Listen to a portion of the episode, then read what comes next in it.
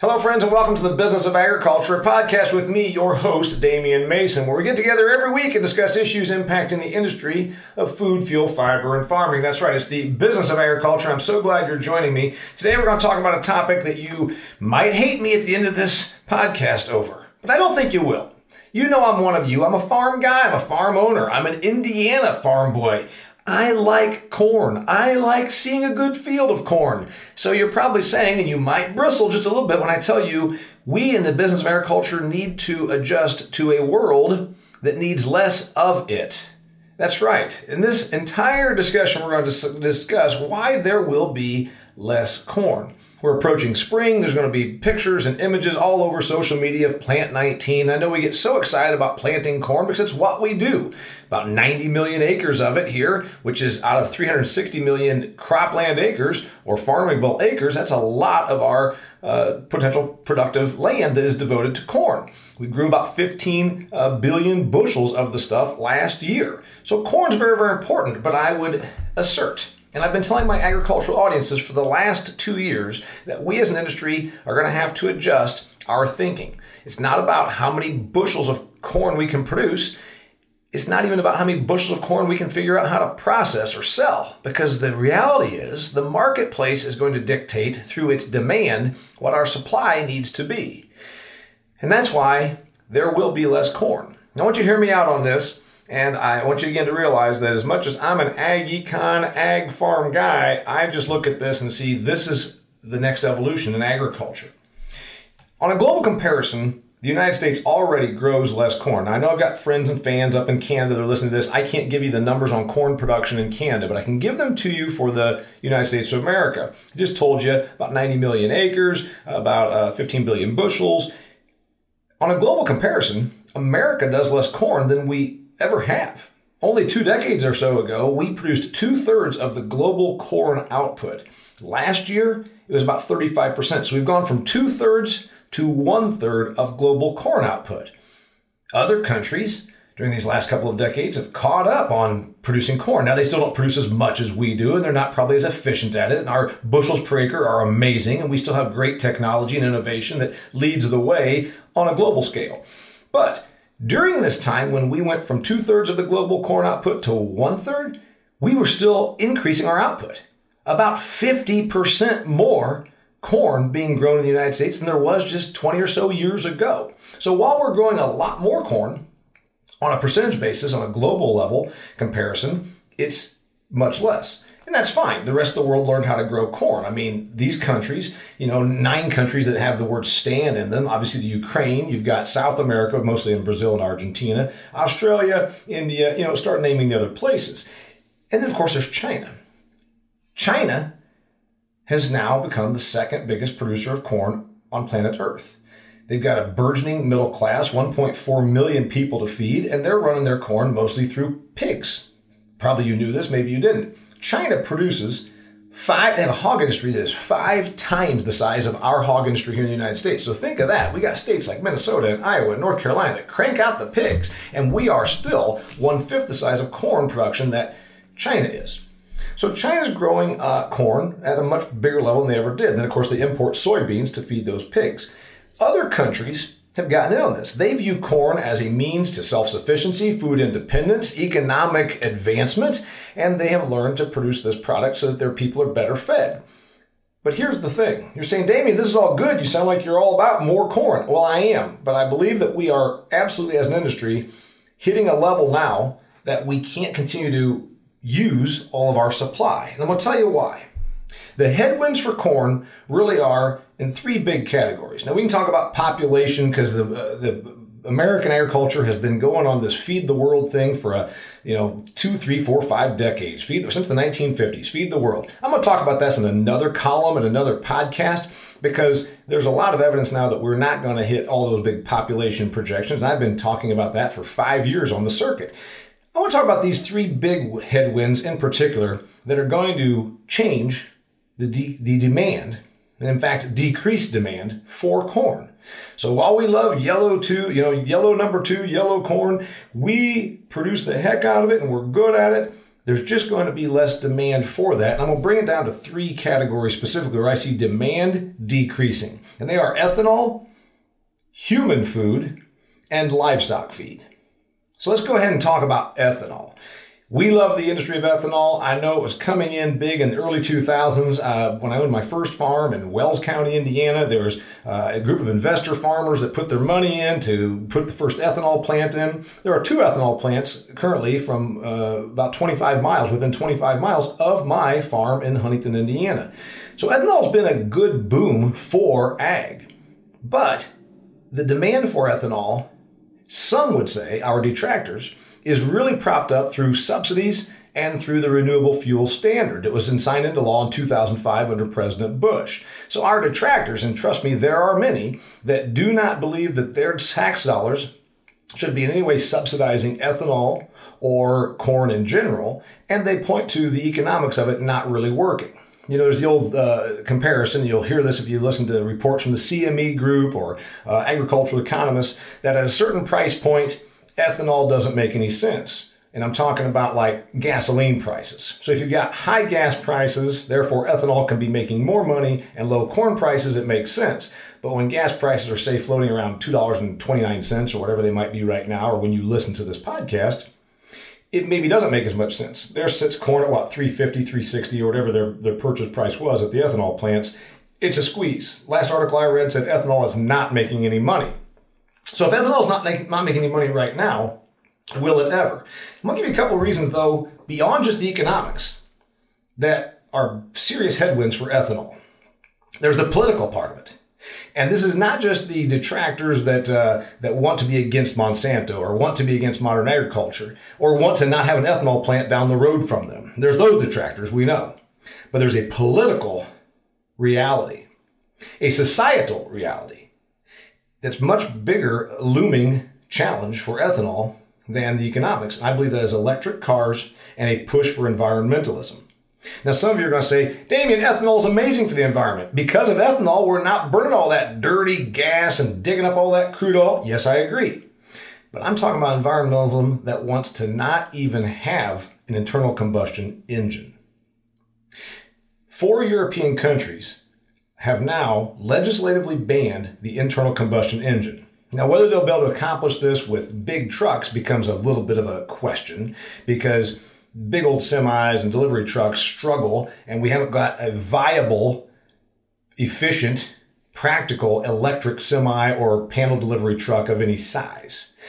But even if you keep diesel around for them, that does ethanol no good. There is no ethanol that works for diesel engines. And you can say, well, there's soy diesel, biodiesel. I get that.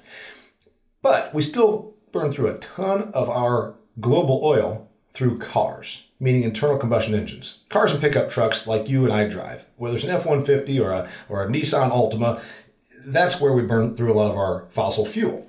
So if ethanol is facing this onslaught of electric cars, and you're saying, Damian, that's a long way off. You make jokes about Priuses. Yes, I do. And I don't necessarily want to own a Prius, but I will tell you that electric cars are coming whether it's Tesla and its battery technology that is allegedly right around the corner. Now we know Elon Musk gets a little ahead of himself sometimes. And he's got this battery plant in Reno, Nevada. It's propped up with government subsidies. However, there is compelling evidence that if they can get this battery thing figured out, instead of having a 220 mile uh, distance with your electric car, now it's 1000 or 2000, the electric automobile becomes a great deal more, shall we say, viable. Also, the government is going to scale back probably some of its subsidies to buy electric cars as they become more easily produced, more efficiently produced, and more common. I'm not going to probably be the first one to go and buy an electric car. You won't either. But it doesn't matter. We've got a whole bunch of cars on the road here. Last I looked, I think it's like 270 million cars on the road in the United States of America we sell about 17 million per year. So right now it's only a few percent, 2 to 5% that are electric. But this number is growing because they actually are starting to become more of a commodity. They're being more of an actual production unit. Electric cars and the legislative bans in Europe tell me that we're going to struggle with ethanol, not just because of the economics, but because of the political headwinds on the environmentalism if the people want electric vehicles and they want there to be driverless electric vehicles, where does that leave ethanol? give you one other thought on ethanol. As fuel consumption declines, which it will, when we have uh, shared rides. Most of the population lives in urban centers. A lot of the millennials don't even buy cars. The post millennials don't even own cars. My niece is staying here with me and she's in Chicago. What use does she have for a car? So you've got less consumer demand for oil if they're living in large cities and they're doing public trans- transit and, and shared rides, all this kind of thing. But more importantly, as fuel consumption declines, which it will, how do you believe Exxon or Royal Dutch Shell are going to respond? These companies exist to sell fossil fuel. That's what they do. So do you suppose that these large multinational oil companies that can pump uh, in Gulf of Mexico and spill spew oil out there for several months and still pay for the environmental lawsuits and degradation and still exist as a company. They can wreck their tankers off the coast of Alaska, go through all the lawsuits and the fines, and still emerge because they're somewhat oligopolistic, multinational corporations. Do you think they're going to let Iowa corn farmers put them out of business by taking a bigger share of the fuel sales? If fuel sales globally are going down because we're going to have more electric cars and less need for the fuel, and then the fuel, the, the cars that we do have get more and more efficient, we've got declining fuel sales. Do you think these large corporations are going to lose out to Iowa corn farmers? Doubtful. And then there's the question of the Middle East. Let's take Saudi Arabia, whose entire power and wealth lies in its oil. Do you believe the Saudis are going to sit idly by and let Illinois and Nebraska and Minnesota and Indiana corn farmers bankrupt them as a country? Let them lose their cling to power and wealth that they have? Of course not. They'll just pump more oil, sell it more cheaply, knowing that that economically makes ethanol unviable. In all of these scenarios, ethanol loses. Now let's talk about processed food. Grocery stores are struggling in the center store. And if you're not familiar with grocery, I am only because I've done so many speeches organi- to organizations that are food processors and, and grocery minded, uh, you know, organizations, whether it's meat or canned goods or whatnot. Center store is where all that processed food sits on the shelf. Stuff that comes in boxes and cans. Particularly the stuff that's in boxes is declining rapidly. Consumers are switching off of the packaged food and going to fresher alternatives, what they call then the perimeter, where you get the vegetables and the produce aisle and the meats and all those kinds of things. Kraft Heinz, if you hadn't keep up, Kraft Heinz, which is owned by Berkshire Hathaway, that's why I keep up. I happen to own a little bit of stock in Berkshire Hathaway. Kraft Heinz, Kraft Heinz shares plummeted 30% last month. 30% because, oh, they had some problems. They had some uh, institutional problems, and they had some product problems and some promotional problems. You know what? They have problems because Kraft Heinz sells processed foods. And you're saying, Dane, what does that have to do with corn? Where do you think a lot of our corn that doesn't go to animals and doesn't go to ethanol ends up? Well, some of it ends up in boxes. All those kinds of packaged foods that uh, contain a lot of hard to pronounce additives have a corn as their base. Those sales are declining rapidly. Last article I read said that center store is dropping like 3 to 4% of sales annually. Let's talk about cereal. While we know that there's not a lot of corn that goes into a box of cornflakes, it is still a category. It's about a $10 billion industry, but you know what? It's declining also. According to Food Dive, that's a website and a magazine for people in the grocery business, Cereal sales have decreased 17% from 2009 to 2016. Here we sit in 2019, and those declines are still happening. It's leveled off a bit. So there's less packaged food sales. And it's not just packaged food, folks. This is where corn has a little bit of a ongoing issue. It's beverage too. About 6% of our corn is consumed via sweeteners and corn syrup. The bulk of that 6% is actually corn syrup. Yeah, there's still sweeteners, but the bulk of that 6% is corn syrup. Are you paying attention? I've been talking about this for several years. I was at a gym one time and they had a big uh, poster on the wall talking about the evils of corn syrup. We've got one, uh, I'm, I'm going to give you these numbers. I believe the number right now is we are at 9.4 to 9.6% of our US population suffering from type 2 diabetes. We're at about 35 to 37% obese in the United States. Now, this is not me making any commentary. I'm just going to tell you that corn syrup is getting the blame. Right or wrong, corn syrup is vilified. You've seen the Bud Light commercials, right? It wasn't just a Super Bowl commercial. It wasn't just a one time spot. They made it into an entire campaign. They're still airing commercials where they drag the barrel of corn syrup around and announce to the Miller Lite Castle and to the Coors Light Castle that your corn syrup is here because Bud Light contains no corn syrup. Everybody got mad, went on social media. I saw the pictures on Twitter, farmers dumping out their Bud Light in the sink. First off, why are you drinking Bud Light to begin with? Come on, man. Coors Banquet's where it's at. Here's what you really got to consider though corn syrup is vilified. Corn syrup is the new tobacco. It's a legal product, it's used in a lot of places, but now it's blamed for a lot of ill health. Right or wrong, corn syrup is the new demon and it's the new tobacco. Bud Light didn't create this. Anheuser-Busch did not create this. Anheuser-Busch merely capitalized on it. I expect drastic decreases in corn syrup consumption because of these sort of headwinds that we're facing. Look at Seattle that instituted a big, huge tax on soft drinks. Where do you use a lot of corn syrup? Soft drinks. Chicago, San Francisco, Philadelphia, all big municipalities, large population centers that are taxing the heck out of soft drinks. And even in some of those places, you can't advertise soft drinks on public property because of the political winds on that. Why there will be less corn? I just gave you the first two reasons. Ethanol was frankly a short term solution to a long term problem. We had too much corn. We got to figure out ways to use all this corn. We're great at making it. It's the old thing of we're so good at making it, let's figure out how we can sell it. So we came up with ethanol. The biggest use of corn, though, is not ethanol, nor is it processed foods, although those are pretty substantial uses of it. And like I said, corn syrup and sweeteners. It's livestock feed. According to the National Corn Growers Association website, 38% of our corn crop walks off the farm, as they say, as meat, or is consumed by dairy cows to make milk. But you're going to tell me, hey, the more affluent a culture becomes, Damian, you've told me this before, the more high up on the hog a China a Chinese person is, the better they eat. That's true. More meat, more milk, more cheese, more eggs. Because, you know, if you were starving, and you finally had enough money because you got a better economy and you got a better global economy, a more middle class economy, you're going to eat better. That is true.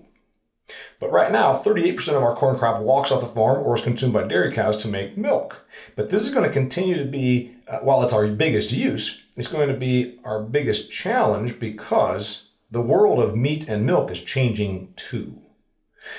According to uh, Food Navigator, plant based milk, and I use that with quotation marks because I'm a dairy farm kid and I drink the real thing, whole milk with a tablespoon and a half of Nestle Quik and a little scoop of ice cream every morning, except for when I travel. You know how hard it is to find good chocolate milk when you travel? Ugh. Skim milk. Ugh. I know real milk. I drink real milk. But plant based milk sales in the United States, and I'm talking about everything from cashews to almonds to soy milk to every other plant based dairy product, because we know it's not really milk, are increasing in sales. Plant based milk, quote marks, sales were up 9% last year in 2018. You know what's even bigger than that? Plant based, quote, meat sales. And I'm talking about tofu hot dogs and, and veggie burgers and all this kind of thing Plant based meat sales increased 24% last year. Then we got things like grass fed beef. Grass fed beef is hugely popular. According to Supermarket News, it's growing about 25 to 30% annually as a category. And some of you diehards are going to say, Damian, corn is a grass. Yes, but for designations of grass fed beef, if it's actually being non fraudulently marketed, if it's being ethically raised and marketed, grass fed beef, as you know, means it was out there on a pasture eating grass, not corn. That category is growing. And then there's lab meat. Again, it's not really meat, it's petri dish protein. It is not yet commercially viable, nor is it available, but it is coming. And you know what? Lab based meat does not require corn. Grass fed beef does not require corn plant based quote milk and plant based quote meat do not require corn. They might use some corn, but generally they have soy product or some other stuff. I mean, you start looking at the ingredients on this, they're using all sorts of, from tofu to, uh, which is a soybean product, to all kinds of other things, and it's not corn. Now, lab meat, I've had questions and I've seen, you've seen my stuff out here about lab meat. I'll be talking about it more. While I'm not a big proponent, nor am I going to eat it, I understand that it probably does have viability because, again, of environmental sensitivity. The consumer that says, I go meatless on Monday because I want to save the planet. Oh, I believe that cow farts, because Alexandria Ocasio Cortez said cow farts are ruining the planet. Now we know that's ridiculous, and we know she's got a kind of a loon but she has 3.5 million Twitter followers that believe what she says. And she doesn't know anything about climate change, nor does she know anything about modern agriculture. But this is the force that we're up against. These are political forces, and it's because of an environmentalism, and that's what's going to push plant based meat and lab meat. Incidentally, it's not just the fringe that's investing in this. We've got Silicon Valley startups, Silicon Valley money, that the kind of money that goes into tech companies is also behind lab meat. But it's not just the world of Silicon Valley and loony Northern California. Tyson Foods is also an investor in lab meat. I believe number one, two, or three biggest global animal protein company, Tyson Foods, is also putting money into lab meat. All right, I told you there's going to be less corn. I said, don't shoot the messenger. I'm giving you the business landscape as I see it. Remember, I've made a living for a long time crisscrossing North America, reading the paper, reading articles and magazines I didn't even agree with, watching our fellow humans and their habits. And this looks to me like corn is going to be continually on the outs. While we make the heck out of it and we love to talk about how many bushels we get out of an acre, there's going to be less demand for it because of these reasons. Now, don't fret if you are sitting there in uh, central Illinois and you've got 220 bushel corn, 240 bushel corn type ground, you're probably going to grow corn because it's still a really good application. But what about the marginal acres? What about the places that are only growing like 80 bushels? What about those that require a tremendous amount of irrigation? Again, with environmental forces and the environmentalism that breeds politics, what if we end up then with less corn demand and then folks saying, why are we using all this water to make corn out here in western Kansas where there's not even any rain for a product we don't even need? The livestock thing, the meat thing, the non meat thing, the non dairy dairy alternative, there's the processed food, there's the corn syrup, and then there's the realities of the ethanol. The economics are going to be a struggle, and the ongoing push for electric cars are going to be an issue. And I know you're going to tell me all about, hey man, electricity doesn't just come out of the you know air. Well, that's true, but again, ethanol doesn't create power. Ethanol doesn't create power for power plants, I should say. Corn doesn't make electricity. Coal still does, but economically not very well either anymore because that's why the big uh, power generators are switching to natural gas. So I, I envision a, a changing world for corn corn's not going to go away. Marginal acres of corn will go away. Marginal land that's growing corn might end up being in grass. It might be for grass fed lambs and, and grass fed beef. Some of these acres are going to start growing other products hemp, quinoa, kale. Grain sorghum seems to be popular with the foodies. And you're saying, David, this isn't even realistic. Well, just bear in mind that until the 1950s, soybeans were not even really a viable economically significant product in the business of agriculture in the United States. So don't think that this is crazy talk. This could be the reality. Soybeans weren't really a thing until 50 to 70 years ago. Now look, there will be less corn. I'm Damian Mason. I talk about the business of agriculture. I gave you some reasons. I want you to think about it. If you agree or disagree, fine, send me a message. I really appreciate you tuning in. Until next time, it's the business of agriculture.